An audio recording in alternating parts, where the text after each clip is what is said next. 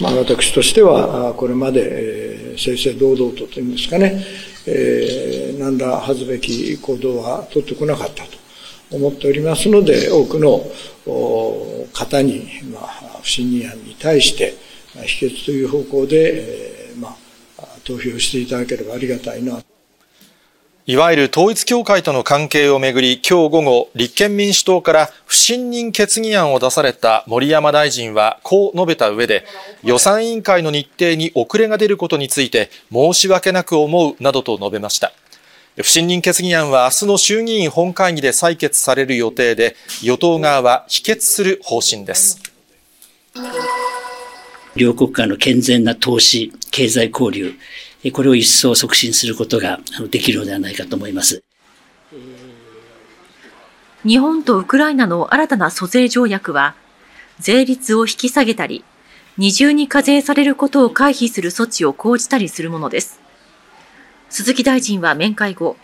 日本がウクライナにおいて公平な競争条件を確保できるとして歓迎し、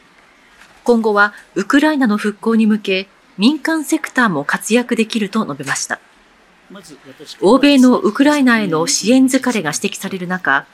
マルチェンコ大臣らは追加の財政支援などの要望はせず、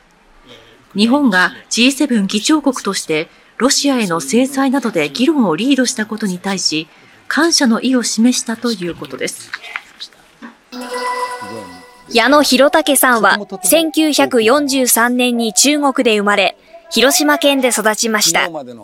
大学を卒業後、1972年に矢野商店を立ち上げ、トラックに雑貨を積んで全国を巡る100円均一の移動販売を始めました。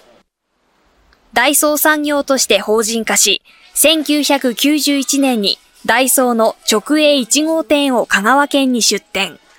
2001年の台湾を皮切りに世界各国に進出しました。ダイソー産業によると、矢野さんは今月12日、心不全のため亡くなったということです。80歳でした。葬儀は近親者のみですでに執り行い、後日、お別れの会を開くということです。日経平均株価は、先週末より16円86銭安い、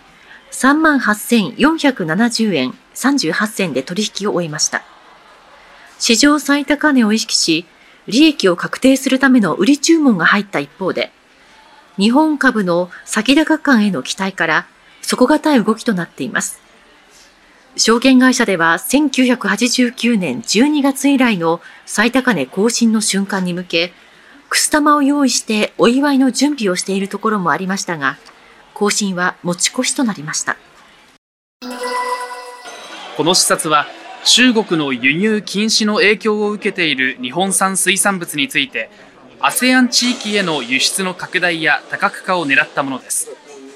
参加したのはシンガポールやタイベトナムなどの大使などでマグロの競りの視察や仲卸店を訪問ホタテの試食などをしました。北陸のあの地震がですね終わってから本当にみんな必死に魚を取りに行って能登のサバとですねイワシがやっと来ました能登半島地震で被害を受けた地域で採れた氷見のブリや七尾の細もずくなどの水産物も紹介されました